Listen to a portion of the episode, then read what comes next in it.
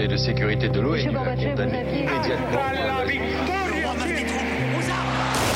Vous n'avez pas, M. Mitterrand, le monopole du cœur. J'ai vu Brazil. Les présidents, ils sont pas pour nous. C'est moi Vous pensez tous que César est un con Comment ce groupe d'hommes peut décider pour des millions et des millions d'autres hommes 12, 11, 10, 9, ignition sequence start. Mesdames et messieurs, culture générale. Bonjour, bonjour et bienvenue dans Culture 2000. Bonjour tout le monde, bonjour Marlène. Bonjour Greg. Bonjour Léa. Salut. Bonjour Jean-Baptiste. Et je finis toujours par Yohan, je sais pas pourquoi. Bonjour Yohan. C'est ton parce que tu préféré, on le sait. C'est Voilà. peut-être pour ça, c'est peut-être pour ça. Posez-vous des questions.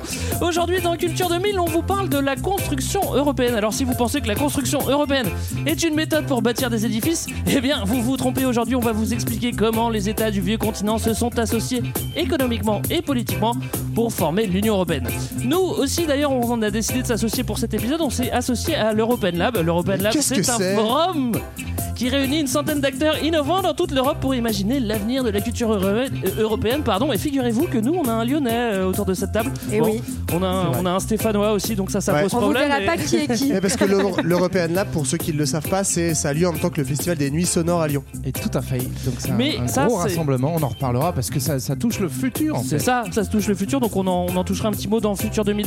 L'Union Européenne, c'est le sujet du jour. Qu'est-ce que ça vous évoque? Et ben pour le coup, je vais commencer par toi, Johan. Ah bah c'est super. Euh, alors moi ça m'évoque, c'est simple. euh, Pendant mes études, j'avais des cours sur la construction européenne. Ouais, moi Et je J'étais pas à eu. côté d'un pote qui était narcoleptique et particulièrement bizarrement pendant ce cours il s'endormait toujours au bout de 10 minutes Malgré et j'ai- les- j'ai- j'avais des vidéos de lui que je prenais où il ronflait en fait pendant les cours c'était vraiment très ennuyeux tu, me- tu nous diras à quel moment, à quel, à quel passage. Bah, à de peu près tout le temps je D'accord. pense. Euh, Jean-Baptiste Euh, bah moi ça m'évoque un petit souvenir du passage à l'euro. J'avais commencé la petite collection. Je sais pas si vous avez acheté ouais, ça ouais. dans, voilà, dans le marchand de journaux. Tu- chez le marchand de journaux, tu peux acheter ton petit collector. Et il était bien rempli à la fin. J'avais j'avais quasiment Et depuis, t'as tout dépensé. Non, j'ai tout donné à ma belle-sœur. D'accord.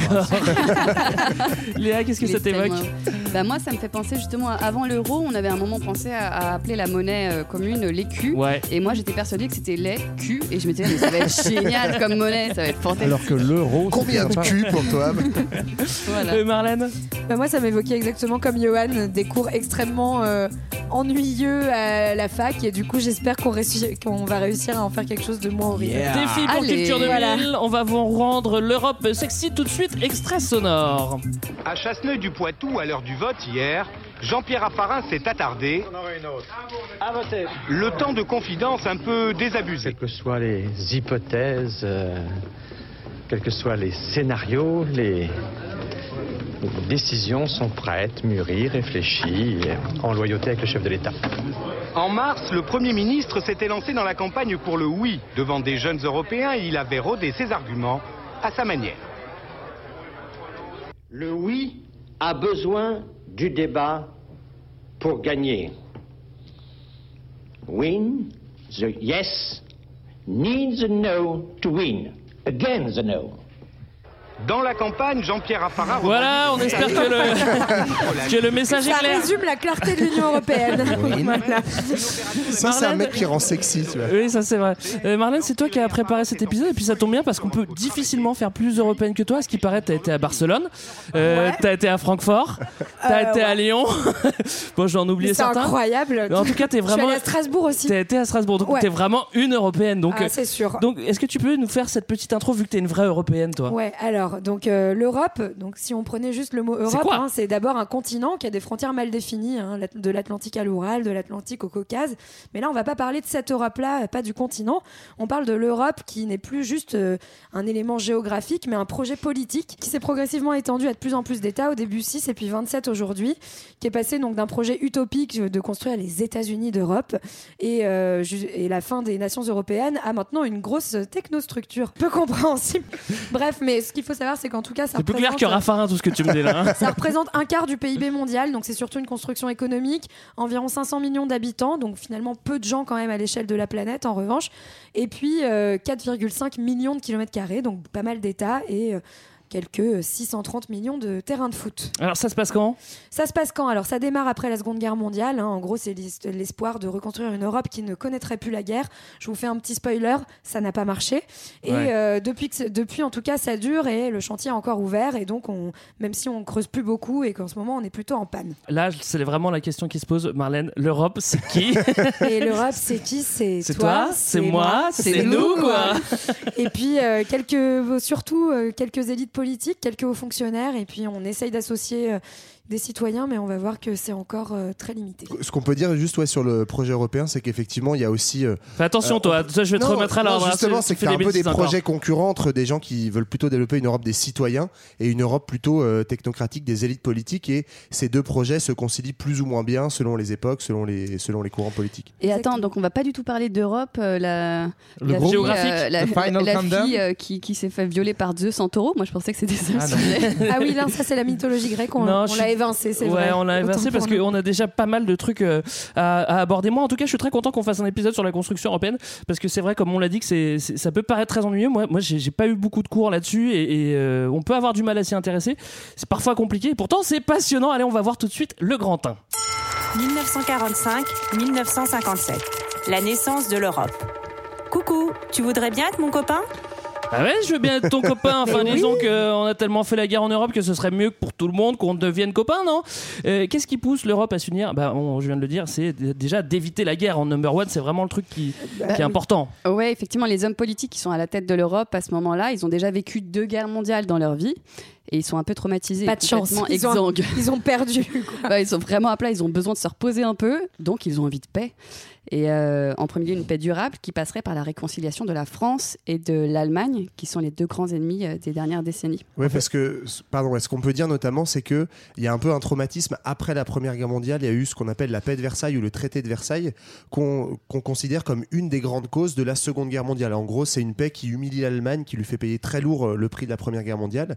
Et en fait, en gros, au lieu de faire la, faire la paix, cette, cette, euh, ce traité, il a plutôt euh, et vénère les Allemands. Et du coup, euh, ils ont décidé de se refighter euh, acte 2 pendant la Seconde Guerre mondiale. Ils étaient Donc, très énervés. hein. Voilà. Très énervé. Donc on, se, on est traumatisé par ça, on se dit effectivement il faut un outil politique pour essayer de construire la paix. Alors, un outil ce- politique. Ce, ce projet, juste en écho à ça, ce projet européen, en fait, il, enfin, certes, c'est un projet de loser à la base de ceux qui ont raté deux fois, mais ça, ça s'enracine aussi quand même pas un projet de loser, dans une utopie européenne et même dans cette seconde, euh, enfin, dans cette entre-deux-guerres, entre les deux guerres mondiales, cette utopie pacifiste, elle va aller très très haut euh, et va reprendre aussi des idées qu'on avait déjà vues dès le 19e avec Victor Hugo sur les États-Unis d'Europe. Mm. Un, truc un peu idéaliste, utopiste, euh, qu'on a essayé de reprendre au début de la construction européenne et qu'on va assez Ouais. vite euh, perdre en route. Non, Alors, ju- euh, juste, ouais. Non, vas-y. Non, non, mais justement, pour aller dans ce que dit JB, c'est qu'au départ, enfin, de mon point de vue, c'est justement un projet euh, bah, pacifiste. Internationaliste, le mot est connoté, mais quand même, en fait, de faire sauter les frontières, de faire des paix entre des peuples qui historiquement se déchirent. Donc, c'est quand même un projet qui est euh, humain- enfin, humainement très louable. Et en fait, on va le voir, qui s'est enlisé dans, dans plein de, de trucs euh, Et- et économiques et technocratiques. Oui, c'est ça. C'est qu'en fait, à l'origine, c'est surtout un projet politique et finalement qui va euh, se limiter beaucoup plus à des, à plutôt à un projet économique, puisque une des deuxièmes raisons de ce, de ce projet européen, c'est les raisons économiques. Les pays euro- européens sont ruinés par les conflits, ils ont besoin de se reconstruire et du coup, on a besoin de réunir les pays européens autour de, de l'aide à la reconstruction qui va venir en grande partie des États-Unis Coucou, via, nous.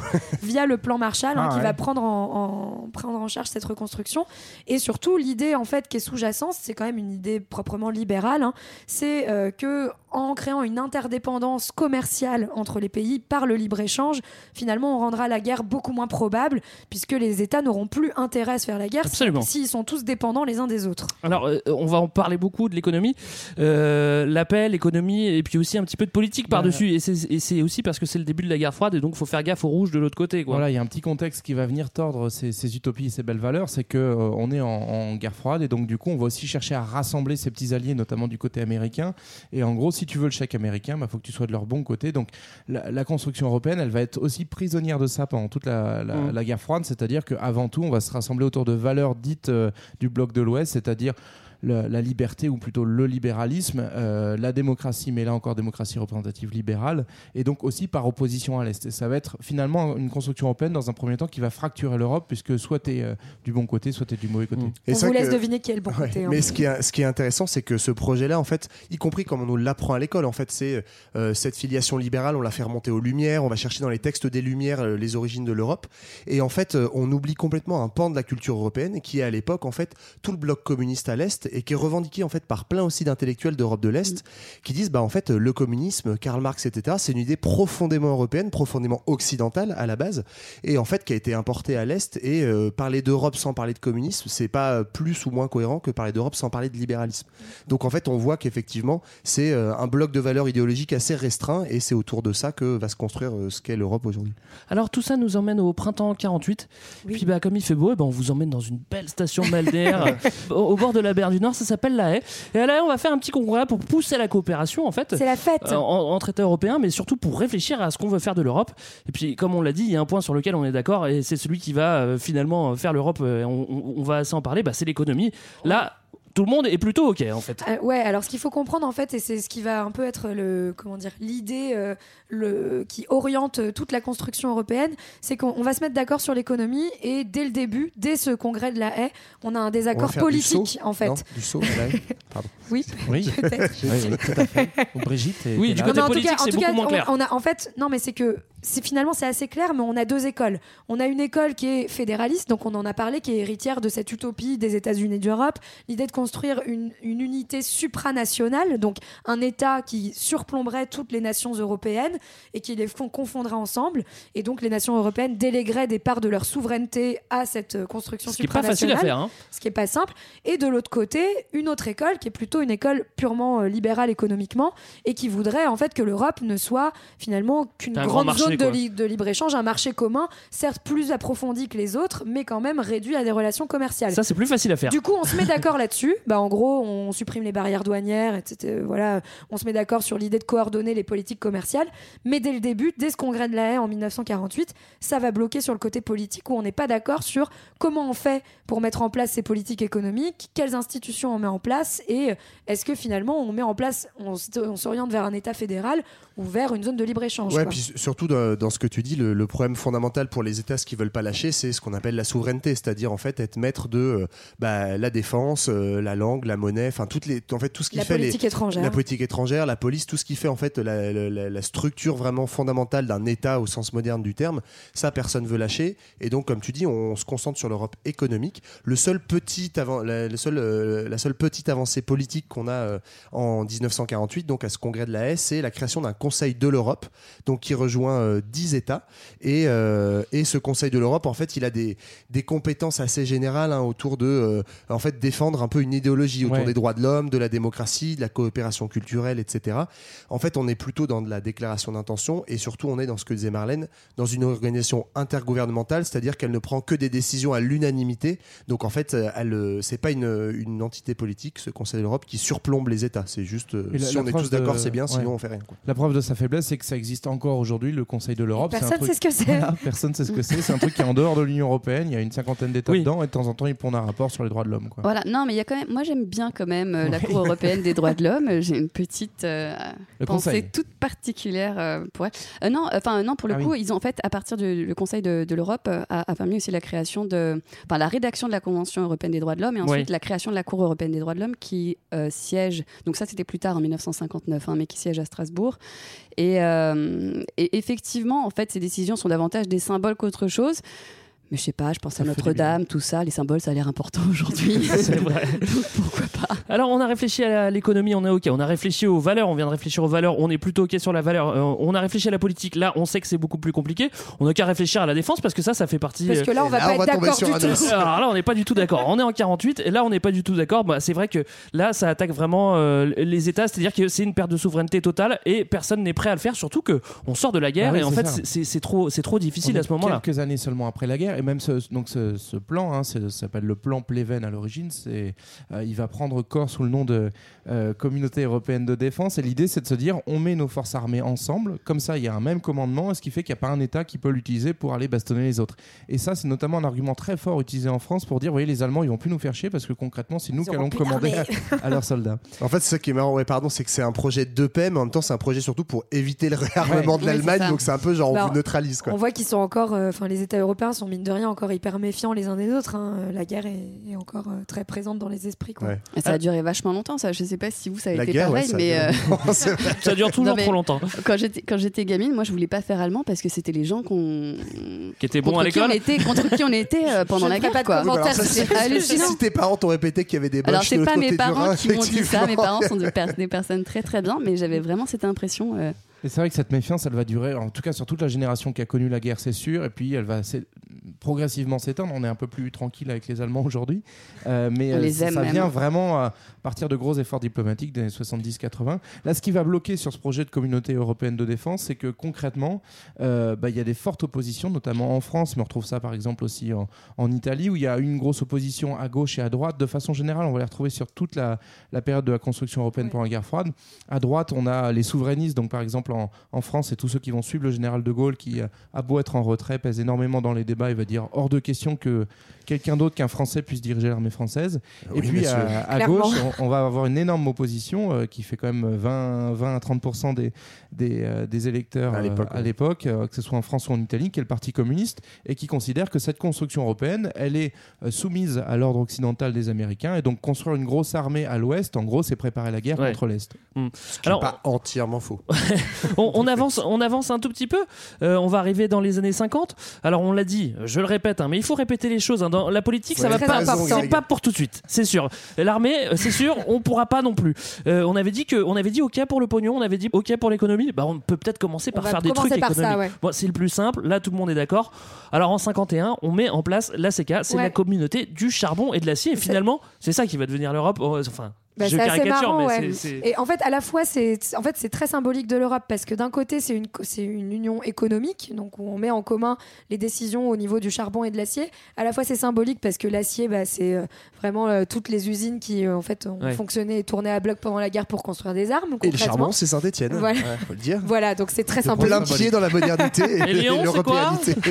Non, mais en gros, ce qui est intéressant, c'est qu'on met en place du coup cette, orga- cette communauté du charbon et de l'acier en 51.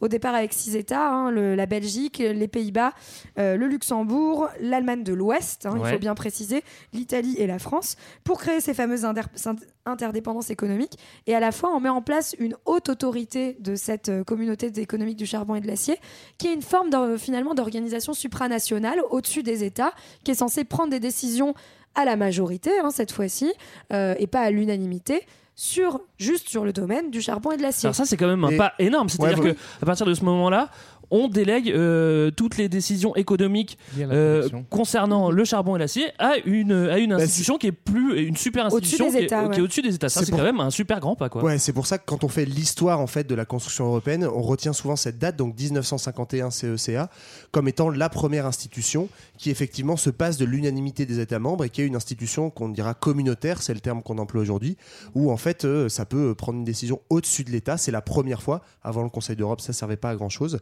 Et effectivement, bah, c'est pas pour rien, on le verra, c'est toujours le cas aujourd'hui. Cette première institution communautaire, elle est essentiellement économique et sur une question hyper importante qui est celle des ressources en fait. Euh, Oui. le charbon et l'acier, bah, on est en période de pleine reconstruction euh, européenne. Donc, qui dit reconstruction dit il faut se chauffer euh, mais, de l'énergie et du charbon et Mm. il faut de l'acier pour euh, reconstruire des infrastructures. Et un truc qui, est quand même, qui me fait un peu halluciner, moi, c'est que euh, ils imaginent à ce moment-là que l'entente économique va amener plus tard l'entente et la Oui. solidarité politique, qu'il faut juste attendre un peu, que ça se fera tout seul. Et moi, Ça, je- j'ai cette C'est- image c'est l'idée des petits libéral. pas, quoi. C'est Ouais. ça. Et t'as envie de dire la marmotte, euh, elle met le chocolat dans le papier d'alu. Ouais, mais c'est vrai qu'en en 50, tu te doutes bien qu'avec avec, enfin vu la oui, la- les gens, ils, veulent, ils ont pas envie de faire copain-copain. Voilà. Il faut bien Et trouver un moyen. T'es pas Après, prêt à tout lâcher en sûr. 50. Moi, il y a un truc que je trouve finalement un petit peu touchant là-dedans aussi, c'est que mine de rien, il y a des mecs qui croient vraiment à ce truc des Ouais. États-Unis d'Europe à cette époque-là. Ils voient que ça bloque, que ça marche pas, qu'en effet, on est encore trop près de la guerre, et ils se disent bon bah faisons ce qu'on peut faire pour l'instant, et euh, finalement, on fait cette haute autorité là au sein de la, de la communauté du charbon et de l'acier. Et puis, euh, ça va jeter les bases pour un truc supranational, ça va convaincre les gens, et puis finalement, ça va marcher. Ce qui, maintenant, a posteriori, nous paraît naïf, mais peut-être qu'à l'époque, euh, il Ouais. y a plein de gens qui croient que ça peut se Mais convertir en truc politique. En plus, c'est pas complètement con parce que si on regarde la construction des États-nations au 19e siècle, alors il n'y a pas du tout que ça, mais ça s'est aussi fait beaucoup par, en tout cas en France, l'unification d'un marché en fait. Ouais. La France, c'est vraiment à partir du moment où. Alors il y a la question de la langue, il y a la question de l'État régalien, de la défense, mais euh, le marché, ça fait partie des outils comme ça qui construisent une nation ou un ensemble politique homogène. Donc faire le pari, même si euh, voilà, je suis pas libéral économiquement, mais faire le pari que euh, euh, on va on va faire un grand marché, ça Les va charges, permettre aux gens ça, de mieux s'entendre. C'est c'est un, c'est un pari qui s'entend un peu. ce qui est intéressant, et c'est c'est un autre biais qu'on va suivre jusqu'à aujourd'hui, c'est qui fait ça en fait Qui décide de tiens, on va créer la CK Et finalement, c'est là où on commence à voir les, les technocrates qui sont certes des utopistes qui ont ce, ce rêve-là, mais donc là, on parle de, de Ah, C'est Jean que c'est pas les mineurs et les mecs qui bossent dans les aciéries qui se donnent la main. Bah, en tout cas, ils se donneraient peut-être la main autrement. Il y a- mais en- là, euh, sur cette construction-là, on est vraiment sur une construction euh, de haut administrateur avec Jean Monnet et Robert Schuman euh, côté français. Mm. Monnet étant le, le type qui dirige en gros le, le commissariat du plan, c'est-à-dire euh, toute la reconstruction industrielle française. Donc, en fait, il peut euh, facilement en- engager la France dans la CK parce qu'il a les manettes aux commandes. Et on voit en fait dès le début que c'est décidé par une poignée de gens. On va le voir avec l'étape suivante et le traité de Rome, qui est censé être un peu le moment fondateur de l'Europe. Je suis pas sûr que les, les, les- les Européens, euh, au moment de la signature de, de ces, de ces étapes-là, avaient vraiment conscience de fonder un truc. Quoi. Mm. C'est vraiment plus une poignée de euh, hauts, euh, hauts fonctionnaires qui décident un truc et qui essayent de donner une portée symbolique qui a du mal à venir. Alors on avance un petit peu, on va jusqu'en 57. Et en 57, on renforce justement ces coopérations économiques. Puis même si on n'est pas d'accord sur la politique, eh ben, on, on l'a dit un petit peu avant, on va commencer à mettre des trucs en place. Et euh, c'est ce qui va se passer avec, euh, pas le traité de Rome, mais les, les traités, traités les de traités de Rome. Oui, Parce que moi j'ai toujours dit le traité de Rome, mais non, en fait non. C'était faux. Et oui, le- le- donc euh, il y a deux traités. Le premier, l'Institut de la Communauté économique européenne. La CEE La CEE, la fameuse, c'est donc l'ancêtre de l'Union européenne, de l'UE. J'avais envie de le dire. Et euh, Je- je en gros, voilà, c'est très envie de le dire. Ouais, moi aussi, j'avais- je- je- je- ça donne envie. te- hein. je voulais te donner la parole. Et donc voilà, ça, ça en gros, c'est une, une zone de libre-échange. Pardon, où il n'y a plus de douane entre les pays d'Europe. Donc ça, c'est le pilier économique, comme on l'a dit, qui est assuré. Le deuxième traité de Rome, il institue l'Euratom. Euh, et alors l'Euratom, c'est tout à fait intéressant.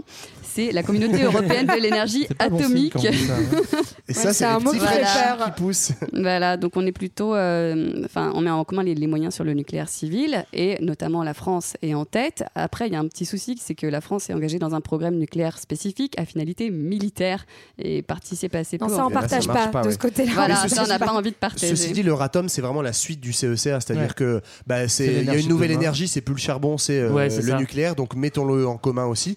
Ça arrange bien les Français qui sont un poids lourd de cette petite Europe au départ, parce que c'est eux qui produisent essentiellement, donc ils se disent bah cool, on va avoir des débouchés pour nos marchés euh, énergétiques. Alors, on y reviendra un petit peu après, mais on crée déjà euh, les institutions, Ouais. donc la commission, un conseil, un espèce de conseil des ministres, une assemblée, une cour de justice. euh, On les Bah, détaillera après, parce ouais, que ouais, voilà. Non, mais en gros, c'est ce qu'on disait tout à l'heure, juste pour faire simple, c'est que Ce on, met les en place une- on met en place une zone de libre échange avec des institutions en se disant, bah elles seront là le jour où on, a, où on aura envie de faire cette Europe politique, quoi. Alors, la coopération européenne commence à prendre forme. On l'a compris, ça se joue euh, en premier lieu avec la mise, euh, la mise en, en place d'accords économiques. Et l'Europe va suivre son petit bonhomme de chemin pour arriver jusqu'au grand 2. 1957, 1992. D'accord, mais on joue au Monopoly. Le temps de l'Europe des nations. On l'a expliqué dans le paragraphe précédent. La grande question, c'est est-ce qu'on fait des États-Unis d'Europe, ça c'est les fédéralistes, ou est-ce qu'on fait juste une petite coopération économique, mais on, garde notre power, ça c'est les unionistes ou les souverainistes. Bon, bah la question, elle fait toujours débat aujourd'hui, mais déjà à l'époque, ce qu'on veut, c'est s'assurer que ça marche bien économiquement, ça c'est la base. Ça n'empêche pas de créer les institutions comme on l'a vu, et on met quand même, on continue en fait dans cette voie-là, donc euh, renforcer les institutions et renforcer euh, l'économie en fait. Ben surtout, c'est la pro... ouais, c'est à cette époque-là, donc on va dire à partir de la fin des années 50, où on commence à se dire bon, l'économie, les gars, on a géré, mais le- pour l'instant, on n'a rien fait côté institution. Donc, on met en place euh, tout ce, tout ce petit système euh, avec d'abord une commission européenne. Donc, pour essayer de donner un peu des repères, la commission, c'est un genre de gouvernement de l'Europe, mais un gouvernement qui n'est pas élu, évidemment. Donc, on verra que ça pose problème. Mmh. Et qui Euh, Ouais, et, et- Bruxelles. et qui a aussi un pouvoir législatif, Ouais, quoi. ouais, en je vais venir, mais ils- voilà, ils impulsent en gros euh, la, la politique euh, législative. Ensuite, on a un Parlement européen, mais là aussi, au départ, avant 1979, ce Parlement n'est pas élu, et donc euh, le Parlement, est là pour euh, discuter les lois et voter les lois. Ils font la politique législative avec la Commission. Euh, et on a toujours donc le, le Conseil de l'Europe, qui est cet organe qui n'est pas communautaire, mais qui est euh, au-dessus de tout, qui va en fait être un genre de supra-exécutif, genre donner des grandes orientations, mais qui vont pas forcément être, euh, être suivies. Le conseil, oui. Du coup, pour bien spécifier, parce qu'on a déjà parlé d'un premier conseil de l'Europe, là, c'est pas le même. Là, c'est le conseil des ministres pour de l'Europe. c'est simple. Si- sinon, ça serait trop simple. Voilà, son son nom officiel, c'est bien le Conseil de l'Europe, comme, comme l'a dit Johan, mais euh, on va peut-être parler de Conseil des ministres, histoire de pas se planter. Oui. Et en gros, sur la question donnée, on va rassembler tous les ministres, par exemple, euh, de. de Ouais, on parle agriculture, on met tous les ministres Voilà, de et, l'agriculture et- et justement, en fait, euh, c'est ça qui est intéressant, c'est que là, on est plutôt sur une, sur une démarche. euh, Enfin, on a, on a à ce moment-là, dans les, dans les années, début des années 60, une orientation plutôt fédéraliste. hein. donc, on crée ces institutions, donc un genre de mini-gouvernement qui commence à se créer, et on commence à communautariser d'autant euh, de nouvelles, euh, de nouveaux secteurs. Et C'est du communisme, ça Oui, Mais non, monsieur, pas bien trop sûr. et euh, notamment l'agriculture. hein, et avec, on crée Ah, en la bonne 1962 vieille PAC. la PAC, donc euh, je pense dont on a Politique souvent entendu parler, commune. la politique agricole commune, c'est-à-dire qu'on décide de créer une politique agricole européenne, ce qui est nouveau. Donc en plus du charbon, de l'acier, de l'énergie euh, atomique, on communautarise aussi l'agriculture, qui à l'époque est encore un secteur assez important de l'économie. Et donc on décide à ce moment-là de mécaniser l'agriculture, de la rendre intensive. Mm. On subventionne l'agriculture face euh, à la montée de certains autres États euh, dans le monde, etc. Ouais, Et enfin, ce qui va avoir des, con- catastrophes- Et surtout, conséquences c'est intéressant parce que c'est aussi un peu un nouvel outil néocolonial. Euh, Ça, on en parle très peu évidemment quand on te fait l'histoire de l'Europe, parce que la politique agricole commune, la PAC, c'est une politique en fait de subvention massive à l'agriculture intensive. Donc en fait, tous les plus gros agriculteurs européens, on leur met de la subvention, mais à l'époque, c'est au nombre de litres de lait que tu produis, au nombre d'hectares de maïs que tu produis. Donc en gros, on pousse à faire plus pour en fait faire quoi? Bah, Avoir plus de production agricole que l'Europe n'en a besoin. Et surtout, comme elle est subventionnée, voilà, en fait, la vendre à très bas coût dans, euh, en Afrique, etc. Et c'est comme ça qu'on attends. des situations ubuesques où en fait, tu as des produits agricoles européens qui sont vendus sur des marchés africains ou asiatiques moins chers que les produits locaux, merci la PAC, et qui en fait, du coup, va détruire des économies vivrières dans les trois quarts du monde. Partout. Mais on s'en fout parce qu'en Europe, on a mis en commun. Je, suis d'accord avec Ouais. toi, je, je nuance un petit peu parce que c'est vrai qu'à la sortie de la guerre, quand même, on avait quand même toute l'Europe qui était en train de crever la dalle.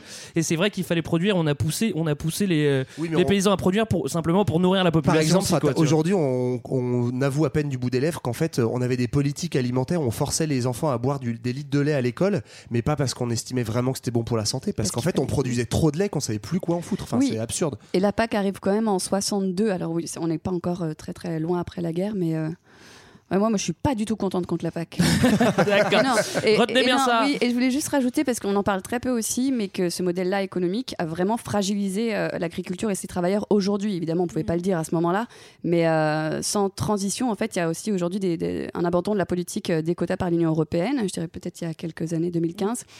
Et, euh, et aujourd'hui, en France, un agriculteur se suicide tous les deux jours. Enfin, c'est Mmh, hallucinant. en c'est un taux supérieur en. France, Ouais, ouais. un taux supérieur de 20 à 30 au reste de la population, et particulièrement en Bretagne, en Pays de la Loire. Je crois que c'est pour Donc, ça qu'ils euh, ont inventé la télé-réalité. euh, Oh non, mais en vrai, oui. Pour pas se suicider c'est hyper, hyper dur. Oui, pour, revenir dans, dans les 60s, euh, en parallèle donc de ces Oui, nouveaux champs de compétences qui vont, qui vont s'étendre, on va aussi euh, du coup mettre en place ce qu'on avait décidé au moment du traité de Rome, c'est-à-dire se construire ce fameux marché commun avec l'idée de on, échange facilement des marchandises entre nous, comme ça on gonfle Ça, on l'a le commerce fait. intérieur et en plus on se, se crée une espèce de- d'interface euh, commune avec euh, l'extérieur, c'est-à-dire ce qu'on appelle un tarif douanier.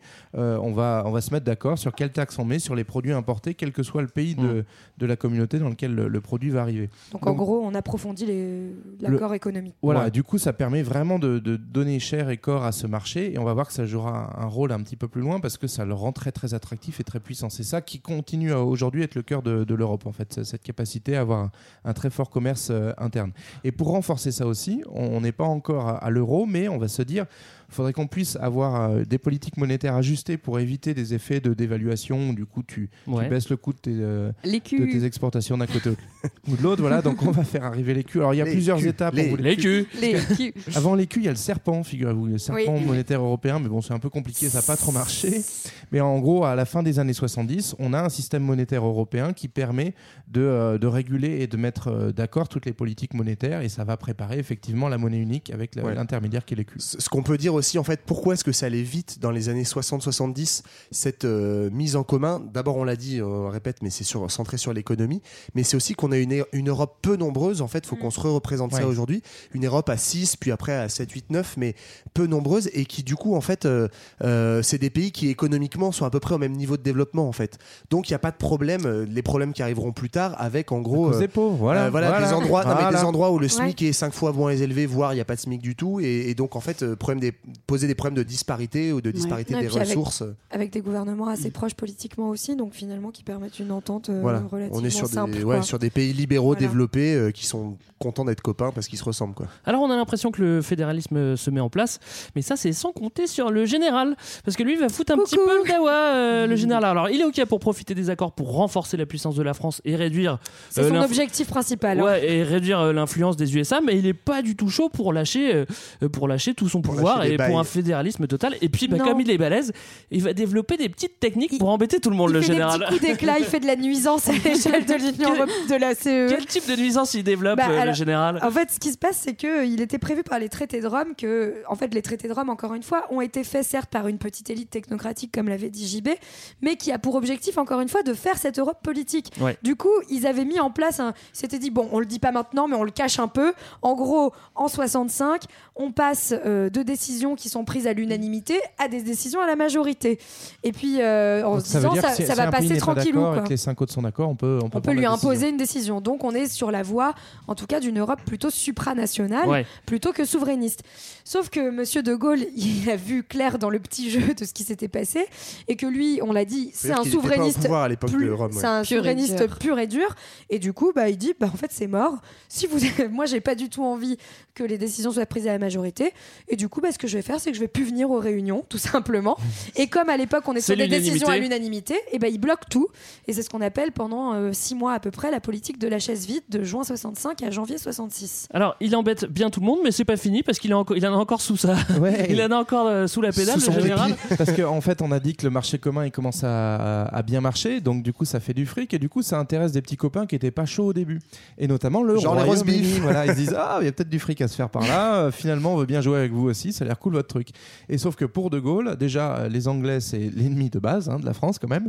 Et puis Oui, en plus, euh, ils sont euh, accusés d'être un peu le cheval de Troie des États-Unis. Or, on veut absolument, en tout cas, le général De Gaulle veut garder son influence et sa, sa domination sur les six. Et donc, par conséquent, le Royaume-Uni est pas très bienvenu dans le game. C'est Donc, pas sympa parce qu'ils lui ont prêté un petit Airbnb pendant la guerre. Mais quand c'est même, exactement ce que j'allais dire. Ils auraient, Et des pu, micros, ils auraient pu lui rendre un petit peu. C'est Non, clair mais et net. c'était des conditions effroyables. Hein. Il s'est beaucoup plaint d'ailleurs. Vous pouvez retrouver tous C'est- tous ces comments. Il a mis zéro étoile. En tout, plus, tout ça pour dire que du coup, il va mettre des veto à chaque fois que les. Veto, veto. Il y a deux, il y a deux reprises. Il adore le veto. Les le Royaume-Uni prépare son petit dossier tout propre, bien relié, il le dépose pour rentrer dans la communauté européenne. et Petite De Gaulle fait sur le dossier. Non. Alors, en, en plus de ça, pour être sûr que la Commission européenne prenne pas trop de liberté avec les chefs d'État, eh ben on va créer un autre conseil. Ce sera plus simple. Parce qu'il en manque en fait. Et on va, les- Ouais. et on va, les- on va intégrer en fait les chefs d'État pour qu'ils puissent euh, dialoguer avec la, avec la Commission et justement euh, donner leur avis et, et donner des, euh, Les la- orientations, les oui. orientations à la Commission. Et euh, il s'appelle comment il s'appelle Le, Conseil, Conseil Européen, pas de l'Europe, européen. Faut pas attention. confondre avec le Conseil de l'Europe. Attention. Alors, il faut attention. peut-être juste préciser cette histoire du Conseil européen. Ça arrive en 74, donc on sait déjà plus de Gaulle, hein, le, le pauvre homme est mort. Oui. Euh, à son âme. et donc, on, on est Pompidou aussi- est mort aussi. Pourquoi on crée ce Conseil européen? L'idée, c'est de dire, euh, et ça, c'est pareil, un truc qu'on retrouve tout le temps dans la construction européenne, c'est que ça passe son temps à faire flop. C'est-à-dire qu'on fait un petit pas, il n'y a plus personne qui a envie d'avancer parce qu'il n'y a, pas de- y a pas de motivation. et comme derrière, c'est assez peu suivi par les populations et qu'il n'y a pas de, de vrai engouement démocratique, ben, en fait, il faut régulièrement relancer. Quoi. Et donc, au début des années 70, ils se disent, ben, en fait, qui peut relancer ça si, si ce n'est les chefs d'État? Donc, on va créer cette espèce d'institution qui n'était pas prévue au début pour dire, OK, tous les six mois, on fait un petit, euh, un petit week-end à la campagne entre chefs d'État de, des, des pays euh, de- membres de la communauté pour donner les nouvelles impulsions. Et Maison donc- avec piscine, 15 chefs d'État. Bienvenue au Conseil de l'Europe. Conseil européen. Conseil européen, Oh là là, yo-yo. Ah, merde, Mais merde. rien qu'avec un déterminant, ça change tout le sens. Oh Mais ceci dit, ça, ça- ça montre aussi qu'à ce moment-là, le fédéralisme a plus trop le vent en poupe parce qu'il n'y a pas grand monde pour le pousser. Et donc, du coup, c'est bien les chefs d'État qui vont décider de à quelle mesure on va avancer. Quoi. On va faire une petite pause bientôt, mais je suis désolé. un petit récap quand On- même. J'aimerais voilà qu'on fasse un bon petit récap. Alors, Alors, prenez votre stylo, on va Moi, faire un organigramme. Qu'est-ce qui se passe à l'échelle de Ouais, l'Union? ne serait-ce que pour moi, c'était pas clair. En fait, la, la commission, on peut dire que c'est un espèce de super gouvernement. C'est-à-dire que ça s'appelle commission, mais ça pourrait s'appeler gouvernement, mais c'est le gouvernement euh, euh, européen. Donc il y a des super, il y a un super président. C'est pour le coup là, c'est euh, Jean-Claude Juncker. Ouais. Ouais, en ce Euh, moment. faut savoir de la commission, tout à fait. faut savoir qu'il n'est pas élu, mais Non. plutôt il est nommé euh, par, euh, par- Alors, ça a changé depuis, mais en Ouais. tout cas, à cette Bon, époque-là, les membres de la que j'avais commission. compris. Vas-y, vas-y, Si, c'est ça, t'as on raison. soutient. Et euh, il est entouré de 28 super ministres. 28 pourquoi Bah parce que euh, parce qu'il y a 28 États. Et Bon, super voilà. pourquoi? 27, Parce qu'ils ont une 27. cape rouge, c'est ça. Exactement. 27 et Euh, et euh, en dessous, on a dit qu'on avait le Parlement. Alors là, pour le coup, ils sont élus par tous les Européens. C'est quand même assez dingue. Après 79. Après Ça, c'est une 79. réforme Donc ça, c'est 79. censé être le pouvoir euh, législatif, en gros, si on, si on calque sur un gouvernement euh, classique. Voilà. Euh, si on calque sur un gouvernement classique, on a aussi le Conseil des ministres de l'Europe.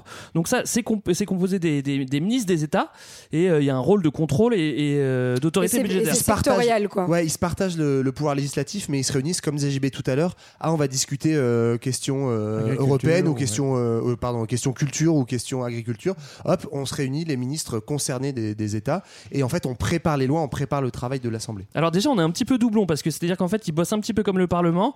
Et également, si on vraiment on avait un truc totalement fédéraliste avec euh, délégation totale du pouvoir, bah, Juncker ce serait le président et il aurait ses 28 commissaires qui seraient les ministres euh, Ouais, c'est ça. de Bah, l'Europe. gros- Donc ça, ça- on double un petit peu tout quoi. Bah, même en triple, parce qu'en fait, le pouvoir législatif. non, mais. quadruple. Non, mais en gros, c'est que la commission propose les lois et après, elles sont votées et modifiées à la fois par le Conseil de l'Europe qui, lui, euh, fonctionne à l'unanimité et à la fois par le Parlement qui est, qui est, qui est, lui, Mmh. plutôt euh, démocratique. Donc, en fait, on est sur un genre de mélange des genres bizarre. Heureusement qu'on vous a dit qu'on Ah, simplifiait voilà. là.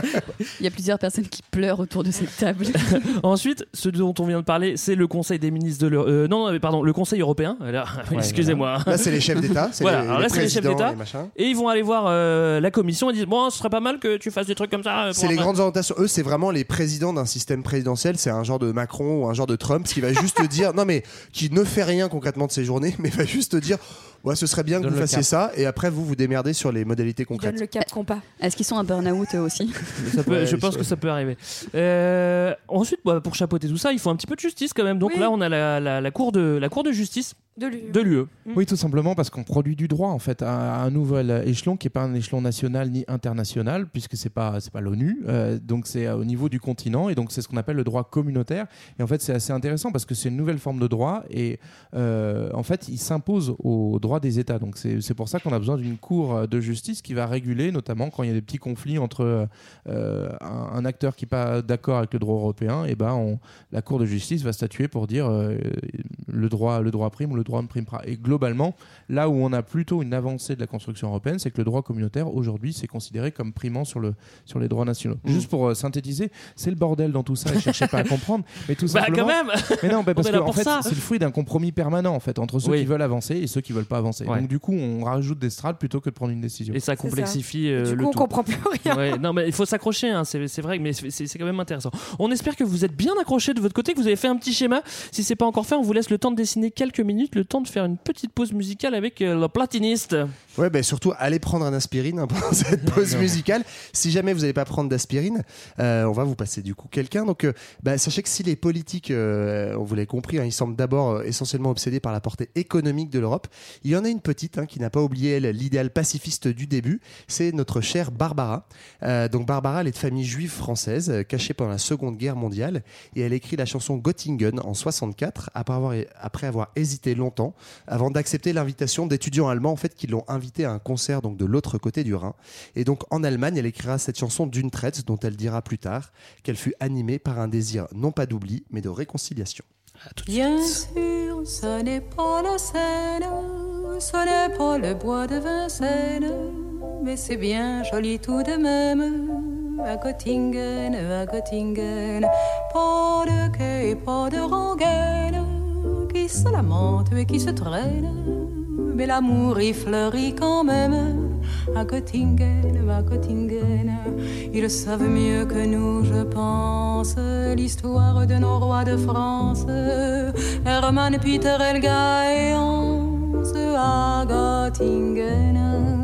et que personne ne s'offense. Mais les contes de notre enfance, il était une fois commence. Göttingen, bien sûr, nous, nous avons la Seine, et puis notre poids de Seine. Mais Dieu que les roses sont belles à Göttingen, à Göttingen, nous, nous avons nos matins blêmes et l'âme grise de Verlaine. C'est la mélancolie même à Göttingen, à Göttingen, quand ils ne savent rien nous dire, ils restent là nous sourire. Mais nous les comprenons quand même, les enfants blonds de Göttingen. Et tant pis pour ceux qui s'étonnent et que les autres me pardonnent. Mais les enfants, ce sont les mêmes à Paris ou à Göttingen. Que jamais ne revienne le temps du sang et de la haine. Car il y a des gens que j'aime à Göttingen, à Göttingen. Et lorsque sonnerait l'alarme, s'il fallait reprendre les armes, mon cœur verserait une larme pour Göttingen, pour Göttingen.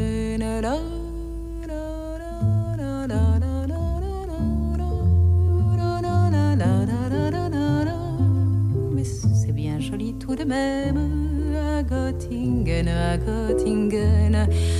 Et lorsque sonnerait l'alarme, s'il fallait reprendre les armes, mon cœur verserait une larme pour Göttingen. C'est quoi Göttingen? C'est une ville? C'est une C'est ville une ville. allemande où elle était invitée justement. Ah, c'est la fameuse. Toi, t'as pas écouté mon lancement. Ah non, j'avais entendu la ville, euh, la réconciliation, beaucoup d'amour, tout ça. C'est ça. Vous écoutez toujours 2000, hein, je vous coupe, j'en peux plus. Je, je- je peux reprendre Toujours ou pas 2000, je connais pas cette émission. Vous écoutez toujours Culture 2000 et cette semaine on vous parle de l'Union Européenne. Alors avant la pause, on a vu que l'Europe avait pris la décision de faire du bise plutôt que de faire la guerre. Très très très bonne idée. On a vu que les six États membres du début s'étaient entendus pour mettre en place des accords économiques sur le charbon l'acier, sur les draps de douane et même sur la politique agricole. On a vu aussi que c'était moins évident du côté politique parce que en fait c'est difficile pour un État de lâcher sa souveraineté, d'abandonner son pouvoir. Question qui est toujours d'ailleurs d'actualité. On vous a décrit le fonctionnement de l'UE. Euh, C'était le moment où vous deviez faire un petit schéma. On espère que vous l'avez fait de votre côté. La Commission, le Parlement, le Conseil de l'Union, le Conseil européen, tout ça, tout ça. Et, euh, et- et dans cette petite histoire, on se souvient que De Gaulle euh, était pas hyper coopératif et jouait la politique de la chaise vide. Et bien son successeur Pompidou, lui, va s'asseoir à la chaise et ça va faire avancer les choses, notamment pour euh, une possible élargissement de l'Union européenne à ce moment-là. Pour les roast beef, tu veux dire? Ouais, bah, Par exemple. Ça, c'est parti en gros à partir des années 70. Donc, euh, euh, on envoie euh, après les roast beef euh, l'Irlande, le Danemark. Comment on dit on a- irlandais en, en pièces de viande? Euh, donc ça c'est Irlande et Danemark c'est en 73, la Grèce en 81, l'Espagne et le Portugal en 86. Donc tout ce groupe-là forme l'Europe des 12 qui est euh, voilà là, en gros la deuxième grande étape politique de la CEE, donc euh, l'ancêtre de l'Union européenne. Et là euh, commence à se poser un petit problème, c'est que bon Il y a des pauvres. les roast beef ça va encore, l'Irlande, le Danemark ça passe tout Ouais, juste. Mais la Grèce. Mais alors là quand on commence à mettre la Grèce, l'Espagne et le Portugal qui rappelons-le en fait étaient des, des- des dictatures dictatures, ouais. et euh, considéré, en tout cas au moins pour l'Espagne et le Portugal, comme le tiers-monde euh, aux portes de la France, quoi. Enfin, pour plein de gens. Oui. Euh, bah, en gros, on commence à se dire, ah oui, en fait, les pauvres, euh, ça va commencer à foutre le bordel. Et donc, comme ces pays sont beaucoup plus pauvres, on va devoir mettre en place des nouveaux programmes d'harmonisation ou de cohésion territoriale. En gros, c'est-à-dire euh, bah, essayer d'harmoniser les différences de niveau de développement et notamment développer les infrastructures de ces nouveaux pays. C'est la création du FEDER, donc le Fonds européen de développement économique et régional, qui en gros va subventionner non pas à l'échelle des États, mais à l'échelle des régions, euh, des, euh, des grands projets, des grands travaux pour développer Et ces nouveaux pays. On, on le crée dès 1975, hein, donc en fait c'est juste après l'adhésion de la Grande-Bretagne en 1973. Mhm. Donc à ce moment-là, on n'a même pas en fait la Grèce, l'Espagne et le Portugal. Et enfin, je préfère le, je pense qu'il faut le dire parce que souvent on l'oublie, mais la Grande-Bretagne va beaucoup râler ensuite en disant disant que finalement elle paye pour les autres. hein. Ça va être le fameux euh, I want my money back de Thatcher. Mais en fait, la Grande-Bretagne va beaucoup bénéficier de ces fonds européens du FEDER parce qu'on est dans un, dans un pays qui est très, enfin, avec de très fortes inégalités. Euh, le sud de la Grande-Bretagne et Londres qui est très développé, mais finalement, toutes les politiques de construction d'infrastructures, notamment de routes, etc., en Grande-Bretagne, vont être financées par le FEDER. C'est elle qui va en bénéficier en premier avec, en premier avec l'Irlande. Ah, ils sont pas puis, contents, euh, et- la- puis, en fait, une fois qu'ils sont euh, tranquilles, la Grèce, l'Espagne et le Portugal dans les années Et 80. c'est important ce que tu dis pour expliquer pourquoi c'est un fonds d'aide régional, parce que justement à l'origine on veut cibler des disparités de développement à l'intérieur même Ce des qui est États. plutôt pas con, euh, Et ouais. Voilà, Oui. plutôt que de donner des grosses enveloppes aux États et risquer d'accentuer certaines inégalités, Ouais. on va cibler vraiment des régions en difficulté, notamment parce que à partir des années 70, du milieu des années so- des années 70, on rentre dans la désindustrialisation et donc des territoires euh, euh, anciennement industrialisés, c'est eux qui vont subir le plus. On pense Ça, c'est toujours pas du communisme. ou- Non, non, Non, toujours pas. Ah bon, en tout cas, les fonds du On parle de, désin- de désindustrialisation, mais à Saint-Etienne, on les attend toujours, hein, si je puis me permettre, 40 ans après. Euh, en tout cas, le, général, il avait eu le nez creux là-dessus quand il voulait refuser l'anglais parce que c'est vrai qu'il demande directement l'argent. Moi, j'avais lu aussi que, que l'entrée de la Grèce, elle était surtout symbolique et que c'était très important pour l'UE d'avoir la Grèce dedans parce que c'était vraiment. Bah, euh, c'est l'ancêtre voilà, de voilà. soi-disant l'esprit européen, la, la- la citoyenneté européenne, euh, etc. Il y a ça, il y, a- il y a aussi donc l'idée, ce que tu évoquais, la fin des dictatures et donc euh, le- la communauté Un européenne comme un, comme un lieu idéal de, de démocratie. Et puis il y a aussi sur euh, l'origine même de l'utopie européenne, euh, si on remonte au 19e siècle, euh, dans les années 1820, en fait, la Grèce, elle fait partie de l'Empire ottoman et il y a un gros massacre des Ottomans contre les populations chrétiennes de Grèce qui va émouvoir toute l'Europe et qui va commencer à, à forger une espèce d'identité qui va revenir un peu plus tard, on va en reparler, euh, judéo-chrétienne contre, contre le monde, monde étranger. Et donc du coup, cette Grèce-là, elle est symbolique par plein d'aspects. Et donc c'est aussi dans ce même élan qu'on va inclure le Portugal et l'Espagne qui eux aussi sortent de, de la dictature. Donc on est euh, vraiment dans une tension entre à la fois faire de l'efficace, mais aussi euh, être dans, euh, bah, toujours dans une espèce de souffle utopique euh, porté par, par quelques grands, C'est beau ce que tu dis. Jimmy. grands penses. Ça me touche vachement, moi. Moi j'ai envie de. On parle de l'Europe, on parle de l'Europe, on parle de l'Europe. Moi j'ai envie de savoir euh, qui est l'Europe au, au fin fond de sa personnalité. Ce, ce serait pas le moment de parler un petit peu de- d'astrologie, non? Voyance en direct, réponse immédiate. Coût unique, 2 francs 23 la minute. Mais alors, vous pensiez peut-être que j'allais vous parler simplement de l'Europe, euh, Non, non, mais non, non, non, euh, j'ai fait une compatibilité amoureuse. Entre Schumann et, et- Jean Monnet. Euh, non, j'ai fait la compatibilité amoureuse entre le Royaume-Uni et l'Union européenne. Oh Et donc voilà, donc alors je vais pas tout vous lire parce que j'ai des pages et des pages d'études, Oui. j'ai passé beaucoup, Regarde beaucoup de temps l'essentiel là-dessus. évidemment. Mais il y a deux aspects en particulier que j'ai retenus. Le premier aspect, c'est que Saturne est en opposition avec Uranus dans cette synastrie. La synastrie, c'est donc la compatibilité amoureuse en Ouais. astrologie. J'ai toujours senti ouais, ce, ce, Voilà. ce- ce C'est le Saturne. d'Uranus. Alors, je, je vais parler au futur, mais ça pourrait être au passé, au présent, on est à Oh fond là dedans. là. Pour ce beau. premier aspect, Royaume-Uni stimulera Union européenne, mais peut avoir un effet perturbateur sur ses plans et ses efforts. Royaume-Uni prône le changement, alors que Union européenne recherche solidarité et entraide de sa part. Pour Union européenne, Royaume-Uni semble peu sûr, instable et irrégulier. Quant à sa lenteur et à sa prudence, elles irritent parfois Royaume-Uni. C'est une combinaison antagoniste pour la plupart des associations de planètes. J'avais envie de vous le dire. Elle suscite exaspération et frustration. Et l'un d'entre vous finira par créer des problèmes d'adaptation chez l'autre. Royaume-Uni, Union européenne retardera vos progrès ou restreindra votre liberté d'opérer dans votre propre sphère d'expression. Royaume-Uni se rebellera souvent contre les restrictions d'Union européenne. Mais les problèmes que vous rencontrez ensemble offrent une belle occasion d'évolution spirituelle. Il y avait un deuxième aspect, mais c'est hallucinant, c'est tout aussi hallucinant. Je ne sais pas si vous avez envie Ah oui. qu'on en parle. Alors je vais aller plus vite. Mars en opposition avec Uranus. Dans cette union, chacun peut, veut exprimer sa volonté de manière individuelle et indépendamment de l'autre. Il est difficile pour vous de coopérer pleinement. Ouais. Royaume-Uni rejette l'indépendance et le côté impersonnel, parfois altruiste, d'Union européenne. Royaume-Uni ne peut pas dépendre d'Union européenne dans toutes les situations. Et non. Vous avez tous les Voire deux le don de vous agacer l'un l'autre. Ah ça c'est agaçant. Ah oui, hein. ce qui sur la durée peut affecter le mental de l'un ou de l'autre, ou bien de vous deux.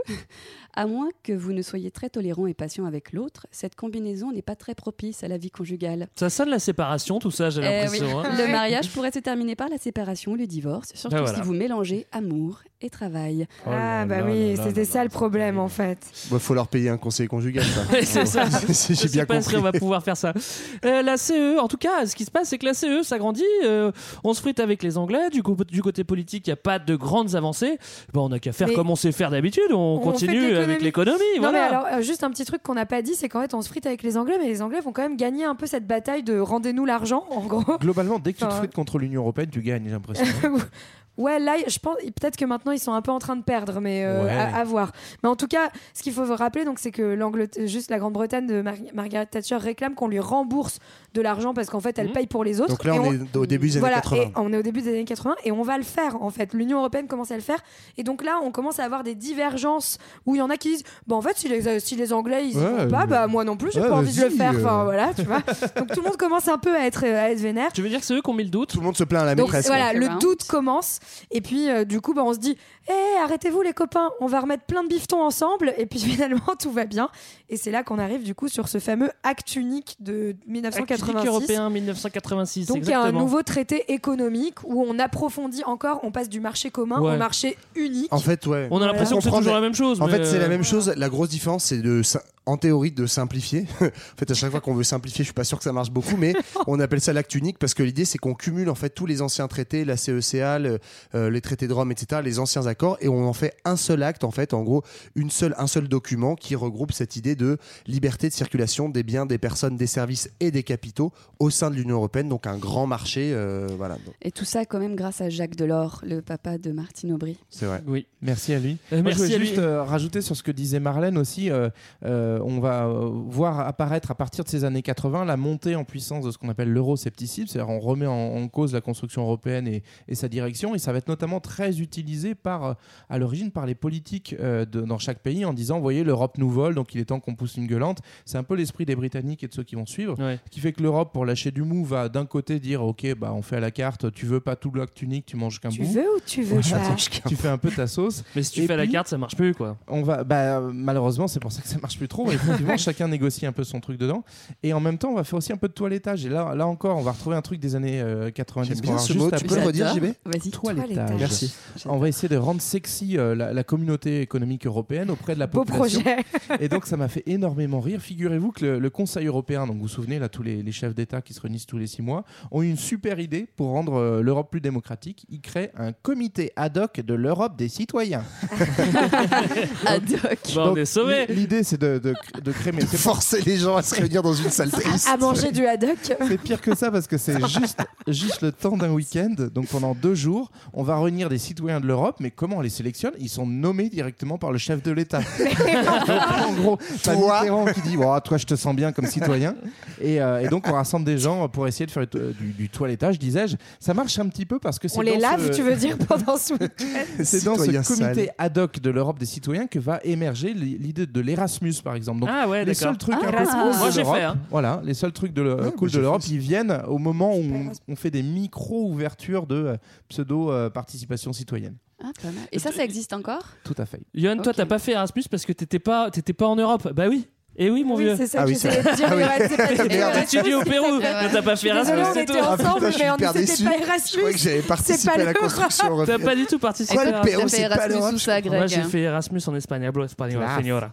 Ah, Euh, voilà, Acte unique européen 1986, et c'est aussi autour de, de, de cette date qu'on va créer euh, l'espace Schengen. Enfin, en tout cas, on va le décider, qui sera euh, efficient euh, un petit peu plus tard, autour de, de 95. Mais nous, on fonce plutôt en 1992 pour notre grand 3. Depuis 1992. Et si chacun faisait ses propres règles? Une fois n'est pas coutume, l'Europe va s'agrandir encore. D'autant plus qu'au début des années 90, bah, ça bouge en Europe parce qu'on a le bloc de l'Est bah, qui va s'effondrer. Oui, et oui, et donc là, ça va remettre Des une, copains une pièce dans le dans le dans l'utopie européenne parce que on est alors à l'échelle mondiale, c'est l'idée que c'est la fin de l'histoire, que ça y est, il y a plus de conflits, il y a plus de communisme, on va tous être réconciliés par le libéralisme. Et donc à l'échelle européenne, il y a l'idée que cette communauté européenne, elle était tellement visionnaire qu'elle va pouvoir accueillir tous ces pauvres gens d'Europe de l'Est pour pouvoir les intégrer et les amener vers le chemin de la liberté. Et donc La du coup, euh, ça va permettre. Alors, il y a- il y, a plusieurs vagues d'ouverture et d'élargissement de, l'Union européenne, mais ça va permettre notamment, euh, déjà dans un premier temps, d'avoir l'Allemagne en entier, puisque l'Allemagne se réunifie Ouais. en 90. Dans un deuxième temps, d'avoir les pays neutres qui voulaient froisser personne entre ni Est ni Ouest, donc c'est euh, l'Autriche. La Suisse Ah bah non, euh, toujours pas, d'accord. Non, la Oh, Suisse, ça va.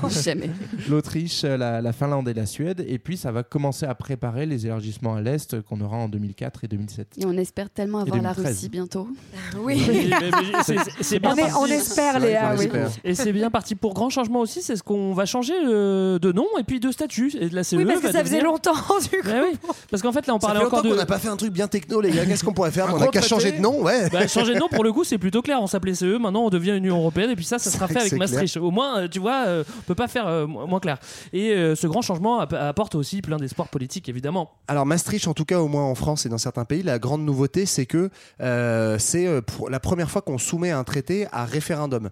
Donc en fait, d'un seul coup, on se dit tiens, ce serait marrant si peut-être on, pourrait, ouais, on pourrait- ces fameux citoyens qu'on nomme, on pourrait peut-être leur demander leur avis une fois vu que Voir ça fait que ça 50 fait. ans. Ça se trouve, ils diront, ils diront comme nous, hein, ça se trouve.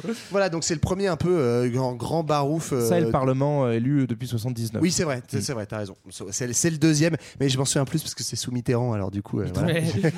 Moi, je m'en souviens, je m'en souviens d'avoir accompagné mes parents. euh, Maastricht, ah ouais Bah, c'est normal, Greg, t'as 55 ans, donc Bah toi, oui. t'étais déjà. euh, Bah, tu mais pareil, mais. Moi, je m'en souviens pas. moto, là. Et Mais donc euh, ouais, ce traité de Maastricht, en fait, euh, il a à la fois en fait une portée politique, économique et aussi symbolique. Donc sur le symbolique, en gros, il y a cette idée de mettre en place une citoyenneté européenne avec notamment tout un tas de symboles. Donc euh, c'est à, cette à ce moment-là qu'on crée le drapeau avec les 12 étoiles, qui d'ailleurs, je crois, ne sont pas censés représenter les 12 Non. pays. Non, c'est de un chiffre est d- plus que c'est un 12. chiffre On est plus d'harmonie, je 12. crois. Ouais, mais si à l'époque on est encore 12, donc plein de gens croient que c'est 12 une étoile par pays, et puis euh, après, euh, Oui, c'est bon, vous rechercherez ce que ça veut dire. Bref, il y a Non, mais tu 12 te rends compte si étoiles. on rajoutait des étoiles à chaque fois enfin, ça- Le c'est- bordel. c'est- bordel. Euh, voilà, on crée un hymne magnifique, hein, Beethoven, l'Ode Ah, à la on joie. voilà. On l'a créé. hein. Comme par hasard, Non, c'est mais on allemand. choisit cette musique pour être l'hymne européen. On crée une devise, personnellement, que je n'avais jamais entendue, unie dans la diversité, je connaissais pas. Ah, bah, si. C'est parce que je crois qu'on essaye de la cacher en ce Non, mais moment. franchement, bah, jamais on m'a donné la devise. Ouais. euh, Ah ouais, moi non C'est plus. pour ça. Ah oui, oui, j'ai Voilà. vu ça. C'est ça le Non, C'est je me problème. Sens peut-être pas assez. Non mais je comprenais pas, je croyais que tu me parlais d'une devise, euh, une monnaie, je me suis dit Non, mais non, qu'est-ce non, qu'il non, raconte euh, Je sais- Moi non plus je connais pas. Non non mais la, la devise de l'Union je la connais. Mais ça, voilà, c'est pour les aspects, on va dire, euh, symboliques. Et puis surtout, il y a des aspects forts toujours économiques. La grande portée économique, c'est euh, la création d'une politique monétaire. Et ça, ça veut dire quoi concrètement? C'est créer la Banque Centrale Européenne, qui va donc obliger en fait toutes les banques nationales en fait à euh, définir euh, leur politique économique en fonction de cette BCE et la création enfin d'une monnaie unique donc pas euh, les paires de fesses que dont pensait Léa mais l'euro donc qui va être mis en circulation dix ans après à partir de 2002 donc ça c'est vraiment le, le cœur de ce de ce traité de, de Ouais, et puis en plus, il faut quand même préciser, donc euh, la Banque Centrale Européenne, c'est quand même une grosse institution bien orthodoxe et bien libérale. Non, Enfin, en gros, qui va euh, impul- enfin, impulser des politiques d'austérité dans toute l'Europe. Et donc, euh, truc contre que- le déficit, contre l'inflation, et tout, etc., contre l'intervention de l'État. Mais à la fois, je, je nuance mon propos, à la fois, c'est- non mais c'est euh, aussi le... ils sont à Francfort la ville de la saucisse donc ça Voilà. passe c'est c'est exactement ce que je voulais dire. Ah bah c'est nuancé, bravo. non, mais à la fois, c'est le plus grand abandon de souveraineté qu'on a depuis le début de la construction Ouais, européenne, ouais. mine de rien. L'abandon de la monnaie, bon, certes, Ouais, c'est cool je pense pas dans le meilleur sens, mais, mais en fait, c'est ça qui est bizarre, c'est qu'à la fois, ça va dans le sens de cet approfondis- De approfondissement, ce- encore une fois, juste économique et en plus ultra libéral pour le coup.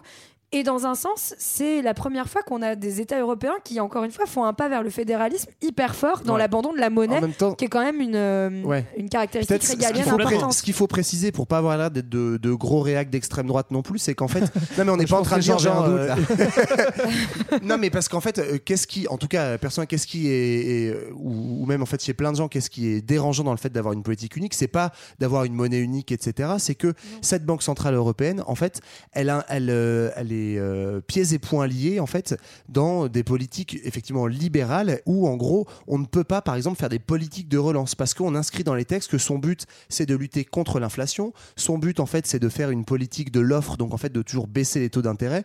Tout ça ça vous paraît peut-être un peu technique et économique mais en gros ça veut dire que technocratique. non mais ça veut dire que si tu veux faire un grand plan de relance comme on avait au début du siècle ou après la Seconde Guerre mondiale, en augmentant les salaires, en faisant de l'investissement euh, massif par l'État, etc. Bah tu peux pas parce que cette BCE, elle a pour but uniquement de faire baisser l'inflation, de faire baisser les taux.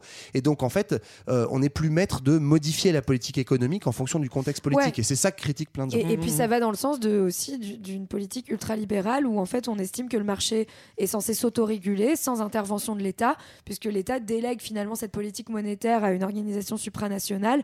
Et donc euh, bah, il y a plus d'intervention de l'État pour réguler les effets néfastes de l'économie libérale. Alors on est déjà dans les, dans les critiques euh, de l'Union Européenne. Euh, euh, Jean-Baptiste, je, Bah, en je- fait, je pour, que tu- pour, pour poursuivre sur le contenu de ce traité de Maastricht, donc il y a, il y a effectivement ce, ce grand pas en avant dans le libéralisme, mais en même temps, il y a effectivement, on essaye encore d'avancer vers une Europe un peu plus fédérale, avec euh, notamment une espèce de, de toilettage de- des institutions. Ah, deux- Ouais, ouais, double ouais. toilettage. Tout JP, il a besoin de se nettoyer aujourd'hui. Faut ont croire qu'il a fait quoi. 7 heures de route sans clim, quoi. Quel point j'ai besoin de me toiletter. Je reprends sur les institutions qui sont donc toutes propres, Euh, et notamment le passage à la majorité qualifiée. Donc ça, c'est le, le- le- l'abandon du, du cheval de De, de Gaulle, c'est-à-dire euh, on va pouvoir... euh, On arrête l'unanimité. Voilà, on arrête On l'unanimité. peut avancer sans, sans on, on avance le, droit de veto et ça devenait indispensable tout simplement parce qu'on est à 12, bientôt à 15 et bientôt au-delà. Donc on, on se doute bien que en fait, l'unanimité ne devient plus possible. Donc c'est aussi dans ce sens-là qu'on va justifier ce, ce nouveau traité pour rendre le, le- le fonctionnement de l'Union euh, tout à fait possible.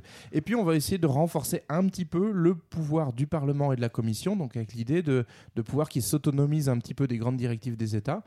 Pour que les États se soient pas en reste, on leur donne un petit, un petit os à mâcher, c'est-à-dire que c'est eux qui vont définir la politique extérieure et euh, la politique de sécurité commune. Donc Ouais. ça, on dit, ok, c'est pas la Commission, c'est pas le Parlement, ça reste vous les chefs d'État, mais le fait de le mentionner, ça va forcer les chefs d'État à construire cette politique euh, extérieure commune. Oh. Enfin, c'est ce qu'on espère, parce qu'on va voir que ça, ça peine un petit oui. peu. Mais c'est vrai que c'est c'est difficile pour le, pour, le, pour le citoyen européen lambda de, de s'y retrouver parce que l'Europe, elle se transforme euh, peu à peu, on l'a compris, en une grosse machine technocratique et elle est, critiquée, elle est critiquée pour plein plein d'aspects. On a, on, Johan, tu parlais un petit peu de la BCE tout à l'heure, mais on, a, on, a, on, a- on dénonce aussi beaucoup euh, justement euh, ce- ce- ce- un gouvernement qui n'est pas élu, donc on- qui pourrait être estimé comme euh, illégitime.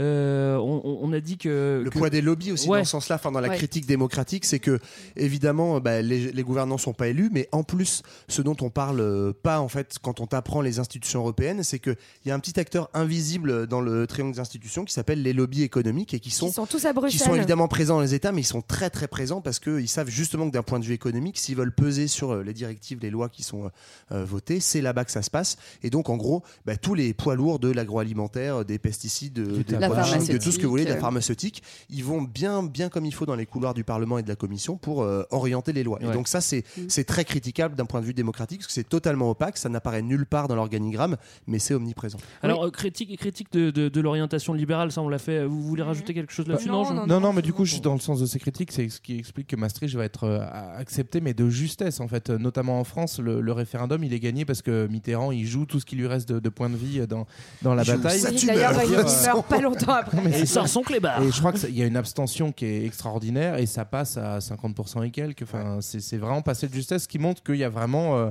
euh, à la fois un désintérêt, mais aussi toutes ces critiques, elles, elles sont présentes à l'esprit des, des Ouais. citoyens et de, et de l'espace politique. Et comme elles sont présentes, du coup, on se dit, bah, relançons l'Union, parce qu'à un moment, euh, justement, l'Union européenne est de plus en plus critiquée, séparée, enfin, en tout cas, elle paraît bien trop éloignée des citoyens, etc. Et donc, on se dit, bah, donnons une constitution à cette Union européenne pour euh, réunir les peuples sous les mêmes droits, etc. Ah oui, c'est le moment, c'est bien senti. Voilà, et euh, c'est donc ça, c'est sous Jacques, sous Jacques Chirac, hein, en gros, que ça va Jacques faire. Chirac, ça marche aussi. Ouais. Ou Jacques Ou Chirac, je Jacques. sais plus. Enfin bref, voilà. En tout cas, en 2005, Jacques Chirac décide avec, euh, enfin, en gros, donc c'est ce ce traité constitutionnel est rédigé et on décide de le soumettre aux, aux États. Et Jacques Chirac, qui a besoin un peu de puntos en politique à ce moment-là, décide de faire un référendum en Euh, Il 2005. décide surtout d'appeler le copain Giscard, qui est euh, le, le mec bien voilà. frais qui vient Ouais. défendre le. voilà. Et donc c'est là qu'on fait euh, The Win Needs the No Voilà. to Win Against The the, no. Yes. voilà. Et, euh, et donc on essaye de, de faire passer ce traité avec un aval citoyen. Mais euh, encore une fois, Ça toutes bloque. les critiques de l'Union européenne vont la rattraper. Et- notamment, et donc, ouais, notamment traité, ça, blague- ça bloque parce que c'est un genre de super Maastricht en fait cette Ouais, c'est euh, ça, constitution match européenne. Super Maastricht. C'est-à-dire que au lieu, euh, alors c'est le match retour en termes de vote en France puisque ça a été refusé, mais au lieu en fait que ce soit une manière par la Constitution de d'axer sur les droits fondamentaux, euh, une Europe sociale, éventuellement de protection des citoyens, bref de plein de choses. C'est marrant Eh ben, tu parles en- de ça, Johan. En fait, non, mais c'est vraiment euh, sanctuarisé euh, dans une constitution, donc quelque chose qui est immuable et su- surtout juridiquement, qui est la loi suprême. Le fait que le but des institutions économiques européennes, c'est de lutter contre l'inflation, etc. Enfin, tout ce qu'on a, ce que j'ai décrit, ce qu'on a décrit tout à l'heure. Et donc, en fait, on est sur euh, gravé dans le marbre euh, la, la politique économique, et ce qui, par définition, est, est quand même antidémocratique au possible. Et donc, c'est essentiellement ça qui va provoquer un rejet, et euh, notamment un aspect symbolique de ça aussi sur la question des services publics. Mm. Euh, je ne sais pas si vous vous rappelez, pour ceux qui ont Ouais. Plus de 20 ans, de euh, la, la polémique du plombier polonais, ou s'il y en a qui veulent l'expliquer. c'est ça. Mais qui est. euh, euh, Bah, en fait, c'est Ouais, la concurrence entre, entre les, les travailleurs, parce qu'en 2004, il y a eu ce fameux élargissement. Désormais, on est dans une Europe à 25. La, la Roumanie et la Bulgarie sont attendues pour, euh, pour euh, 2007. Donc, en fait, euh, il y a une entrée massive de nouveaux pays qui viennent de l'Est, dont l'économie est beaucoup plus fragile, et donc avec la peur en fait de concurrence entre les travailleurs. Et donc l'idée, c'est que le plombier polonais, c'est euh, le stéréotype de ce travailleur euh, polonais qui va venir s'installer en France et qui sera prêt à accepter des salaires beaucoup plus bas, euh, voire même il y, a- il y a carrément la-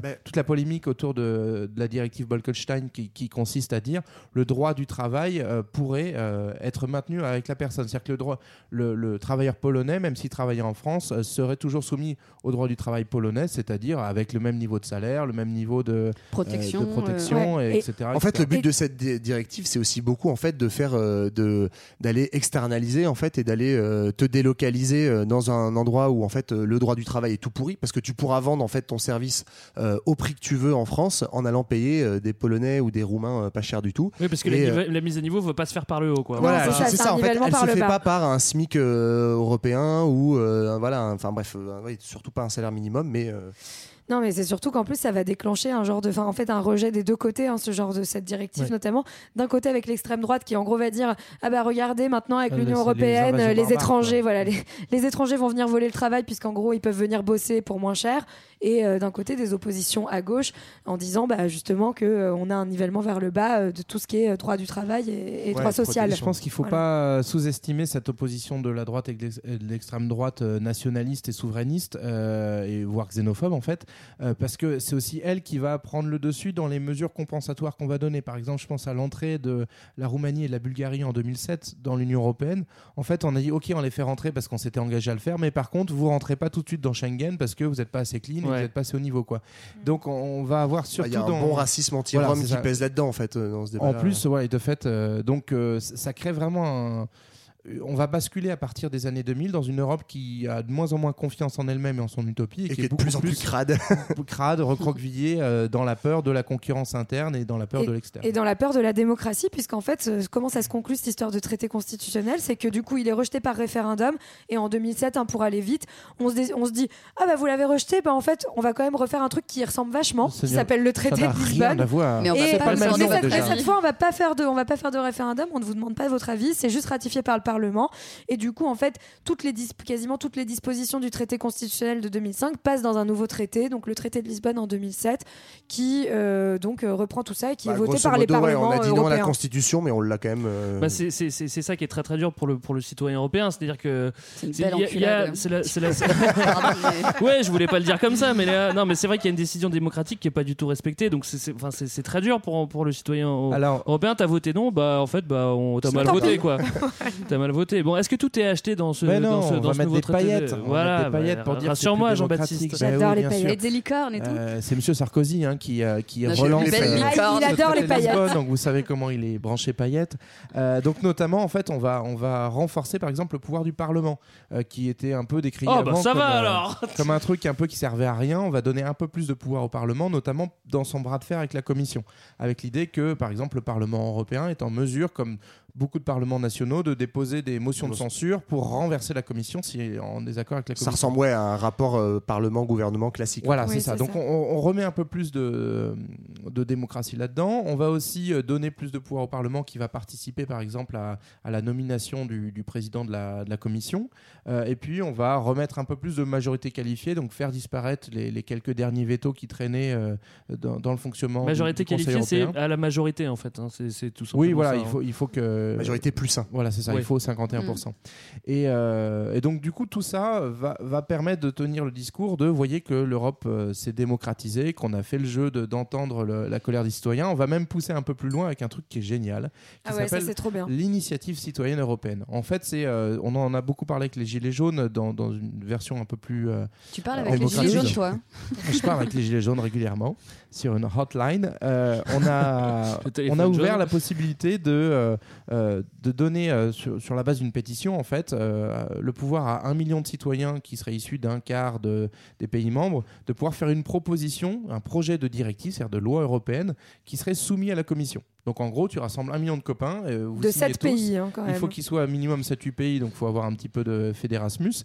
Et euh, du coup, si tu si arrives à rassembler tout ça, tu as le droit de proposer ton sujet à la commission. Et la commission, qu'est-ce qu'elle doit faire? Elle est obligée de répondre. Oh. Ah, Euh, waouh. Non.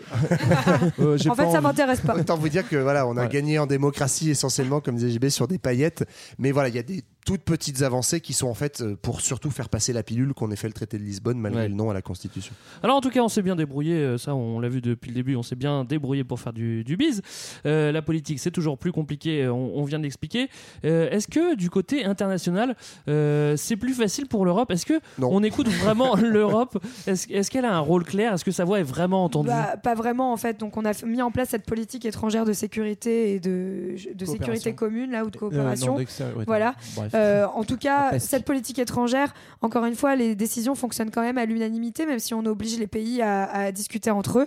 En tout cas, ce qu'il faut savoir, c'est que l'Union européenne n'arrive pas à s'imposer sur la scène internationale et notamment n'arrive pas à se présenter comme un seul acteur, même si désormais elle peut signer des traités toute seule.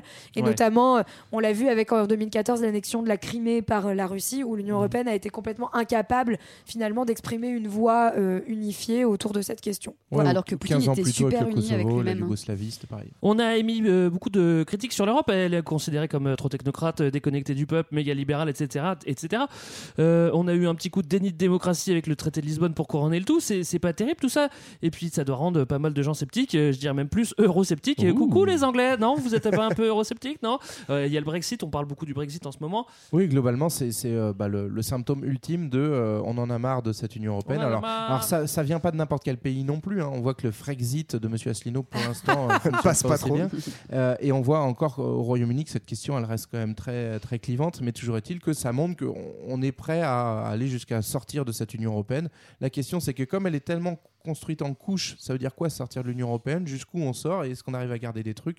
C'est un peu tout ça l'enjeu du débat entre, entre les Brexiteurs et les, et les insiders, et puis surtout entre le Royaume-Uni et euh, l'Union européenne. En tout cas, ce que ça montre, c'est que c'est un retour en avant effectivement du souverainisme, c'est-à-dire un repli en fait beaucoup euh, des, derrière- à l'intérieur des frontières des États-nations, et parce que notamment, bah en fait, euh, les, les droites conservatrices, voire l'extrême droite, clairement xénophobe, en fait, a le vent en poupe un peu partout en Europe et euh, dans plein de pays. On va pas tous les lister. très célèbre, c'est la Hongrie euh, qui a, l'extrême droite au pouvoir, et, euh, et en fait, cette fermeture progressive, elle est liée aussi à ce qu'on appelle aujourd'hui une crise migratoire. Alors juste petite parenthèse, mais si on regarde les chiffres dans l'histoire, c'est très étonnant parce qu'en fait, il y a effectivement une vague migratoire relativement importante en Europe aujourd'hui par rapport à il y a 15-20 ans, mais par rapport à d'autres périodes de l'histoire, en fait, c'est que dalle. Quand on pense que par exemple la France elle a accueilli des milliers, des millions en fait d'Espagnols pendant la guerre civile, alors qu'aujourd'hui pour euh, quelques dizaines de milliers de, de migrants syriens, etc., ça fait des tollés. Toujours est-il que euh, il y a ce débat autour des crises migratoires, beaucoup en fait agité par euh, ces euh, droites et extrême droites xénophobes qui sont au pouvoir ou proches du pouvoir dans beaucoup de pays. Et donc en fait l'Europe a pris des mesures euh, euh, de repli sur ses frontières extérieures. Sachant qu'elle a l'Europe, on l'a dit, elle a repoussé ses frontières. Ses frontières sont plus loin et en plus, euh, et en plus, euh, enfin plus elles sont loin, plus elles sont fermées en plus. Oui, enfin, il y a une espèce de truc un peu dégueulasse où l'Union européenne aujourd'hui aujourd'hui, elle se crée une deuxième vague de frontières. C'est-à-dire que dans des territoires qu'on voudrait surtout pas dans l'Union européenne, du style la Turquie ou euh, la Libye ou le Maroc, en fait, on va dire vous On êtes délègue, ouais. un petit peu quand même nos frontières et donc du coup, on va vous donner de la thune euh, pour que vous reteniez bien les migrants et que surtout vous mettiez bien du barbelé Ça, c'est partout Frontex, pour que ça passe pas. Donc voilà, c'est la création Frontex, de c'est même, Frontex. non, c'est même pas ça. euh, Frontex, c'était 2004. quand le. Quand l'Union européenne avait metté ses bateaux en Méditerranée pour bloquer les migrants, Mm. maintenant c'est même plus que ça. Frontex n'existe plus, c'est-à-dire qu'on demande à la Libye et à la Turquie de renvoyer les migrants euh, carrément. Juste pour préciser, parce qu'on n'a pas dit, Frontex, en fait, c'est une agence qui avait été euh, créée de l'Union par l'Union européenne, euh, qui était censée justement gérer, surveiller ses frontières. Donc en fait, euh, des douaniers euh, chargés Ouais. de refouler les migrants. Mais, mais en gros, ce qu'on peut dire là-dessus, juste pour conclure, premièrement, les migrants, les mig- enfin, toute la question migratoire, elle est en fait, euh, comme le disait Johan, quasiment ridicule. Juste donner un petit chiffre, c'est, on estime qu'il y a 4% d'étrangers de l'Union européenne dans l'Union européenne, donc ça représente 20 mi- 22 millions de personnes sur 500 millions, ce qui Ouais, n'est est rien. Et euh, deuxième chose, ce qu'on peut dire, c'est qu'on n'a pas de politique extérieure commune puisqu'elle fonctionne à l'unanimité. Mais en fait, la seule chose sur laquelle euh, les pays européens se mettent d'accord aujourd'hui, c'est la fermeture des frontières, Ouais. donc ce qui est un peu triste. Rassure-moi, on n'a pas encore demandé aux pays euh, hors, hors- hors Union Européenne de construire un mur avec leur argent, non Ça n'a pas Non, été ça, fait. c'est Game of Thrones, Ah, ouais, je pensais plus à Trump. Mais... Bah, tu dis ça, mais non, mais tu dis ça, mais en fait, euh, malheureusement, en Hongrie, par exemple, tu as la frontière hongroise qui est faite de barbelés en fait depuis que tu as Oui. Orban. Donc c'est pas un mur, mais c'est euh, globalement un truc Si, c'est que un je mur, te conseille ouais, de pas le traverser T'as à un pied. mur quoi. et t'as quand même les mecs derrière qui sont avec leurs fusils et qui attendent Ouais. les. Puis il y a un mur Ceuta et Ouais, migrants. euh, Et puis, enfin bref, il y a plein de crises humanitaires scandaleuses où en fait on voit des, les- des gardes-côtes qui voient des bateaux pleins de migrants qui les laissent crever euh, au lieu de, des sauvetages qui ne sont pas faits en pleine mer alors que des gens se noient. Enfin, des, des trucs sympas quoi. Pour une Europe humaniste dans ses valeurs démocratiques. Très quoi déjà, difficile, euh, très difficile d'enchaîner dans la diversité. Surtout quand on veut parler du futur de l'Europe. Alors c'est vraiment une question qu'on se pose depuis sa, sa création. Moi, plutôt que de, de jouer au voyant, bah, je préfère invoquer le, le futur 2000. C'est du passé. L'avenir nous appartient. Yeah, disais-je. Euh, on va s'apporter quand même un petit peu de bonnes nouvelles et, de, et un petit peu d'espoir dans tout ça. Vous l'avez compris, on est un petit peu chafouin avec cette construction européenne, mais on n'est pas les seuls finalement à se poser la question de- du devenir de l'Europe. Et c'est pour ça qu'on a fait cet épisode en partenariat avec European Lab. On vous en a parlé brièvement en début d'émission. Euh, Qu'est-ce que c'est? En fait, c'est un forum qui a été créé en 2011 à l'initiative euh, d'un collectif qui voulait essayer de se dire ok, on subit notre Union européenne, on subit des élections qui vont de pire en pire avec euh, très peu de participation, un désenchantement européen et de l'autre côté une structure qui est totalement téléguidée euh, vers la voie toute libérale. Donc, comment on se réapproprie les choses et comment on s'appuie sur une nouvelle génération euh, pour repenser un petit peu cette utopie européenne? Donc, euh, l'European Lab réunit chaque année ce qu'on appelle l'European Lab Camp, qui se passe à Lyon. Donc, cette année, ce sera du 30 mai Ouais, au voilà, 2 c'est c'est juin. le lobby lyonnais, c'est ça hein? Exactement, le lobby T'as dit, les dates, c'est quoi? Du 30 mai au 2 juin, c'est un, un petit week-end sympathique, euh, pour euh, en fait euh, bah, continuer à penser un petit peu cette utopie européenne. Ça se passe en parallèle des nuits sonores, donc vous pouvez combiner musique et réflexion. Et l'idée, c'est de se dire, on sera euh, 72 heures après les élections européennes, qui risquent pas d'être gorgées de bonnes nouvelles a priori. Euh, et donc, comment on, dépasse ce, truc de euh, soit, on a, soit on est dans le pire, soit on a juste évité le pire pour se projeter vers un avenir qui est choisi, euh, c'est-à-dire euh, une Europe qui peut être utile à la limite pour faire face aux grands défis de demain, grands défis euh, par exemple environnementaux, de justice climatique, mais aussi pour redonner toute sa place à la démocratie en s'appuyant sur un truc que nous on aime bien à Culture 2000, qui est la culture. Donc on va inviter une centaine d'artistes, activistes, penseurs pour inventer le jour d'après une espèce de- d'Europe euh, reprise en main en valorisant les initiatives de terrain, mais aussi des nouvelles formes d'activisme euh, et aussi également la création culturelle pour euh, reprendre un petit peu cette Europe en main. Donc pendant quatre jours, c'est des ateliers, des tables rondes, des performances, des concerts, également un bar à podcast, figurez-vous. on va pouvoir Je sais pas retrouver comment on boit un podcast. J'aimerais bien qu'on. Donc c'est c'est en fait c'est vraiment l'idée de, euh. de déconstruire un petit peu ces grands rassemblements où tu t'assois sur une chaise et t'écoutes la bonne parole. N'hésitez pas à y aller de- à pourrir tout pour coller des stickers Sculpture 2000 partout. bah, ce ne sera pas besoin Oui, de c'est pourrir, vraiment une bonne idée. En, partenariat avec eux.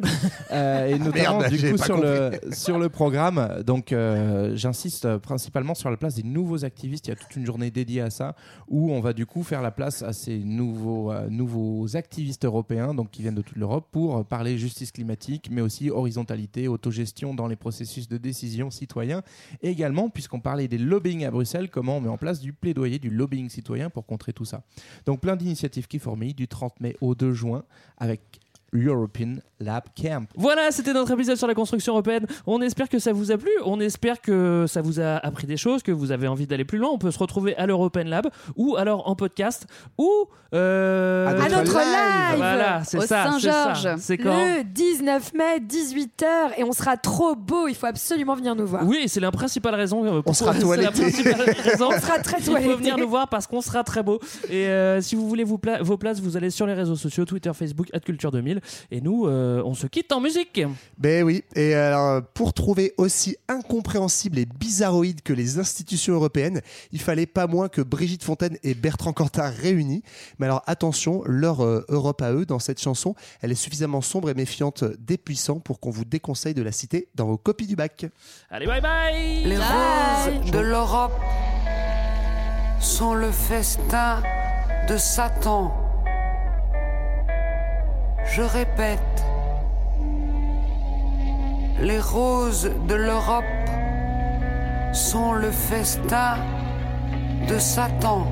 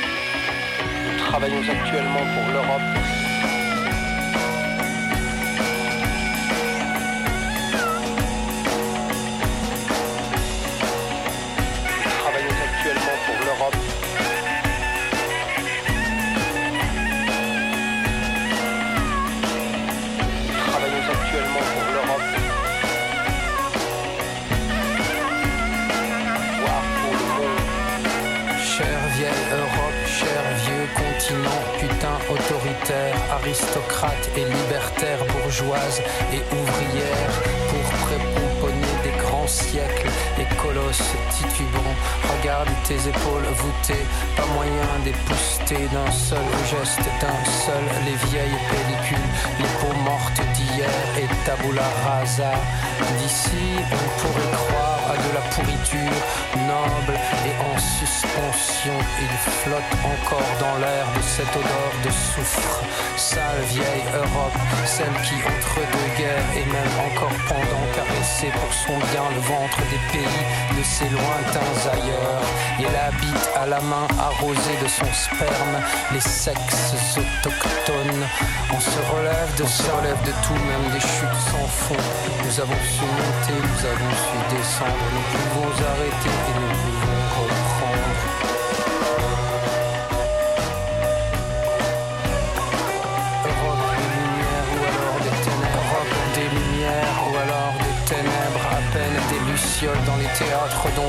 À peine une étincelle dans la nuit qui s'installe. Et puis se ressaisit. Et puis l'aube nouvelle après les crimes d'enfance. Les erreurs de jeunesse, on n'arrache plus les ailes des libellules d'or. Travaillons actuellement pour l'Europe. Voir pour le monde. Amnistie, amnistie, ou alors qu'est-ce que vous voulez que ça foute De toute façon, il faut bien avancer, pressons le pas, camarades, et puis réalisons, réalisons, il en restera toujours quelque chose, allez.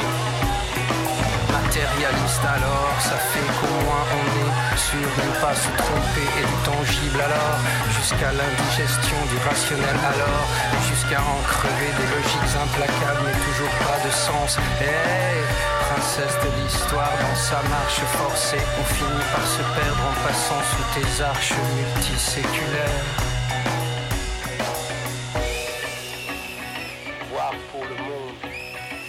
Nous travaillons actuellement pour l'Europe. On est passé de tes arcanes, passé, passé de tes arcanes, passé, on est passé de tes arcanes, passé au charme technocrate.